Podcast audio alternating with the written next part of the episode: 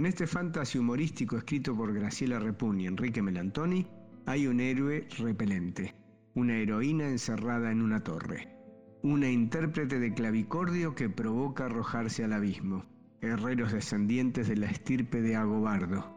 lavanderas locas, un villano veleta, una bruja que trenza el clima, un hechicero de brazos peludos, el fantasma violeta de un chancho, un dragón malvado con problemas de género, una poetisa que concluye las rimas de otros, un niño barbudo, y el descuartizado juglar Hildegome, que murió haciendo honor a su nombre.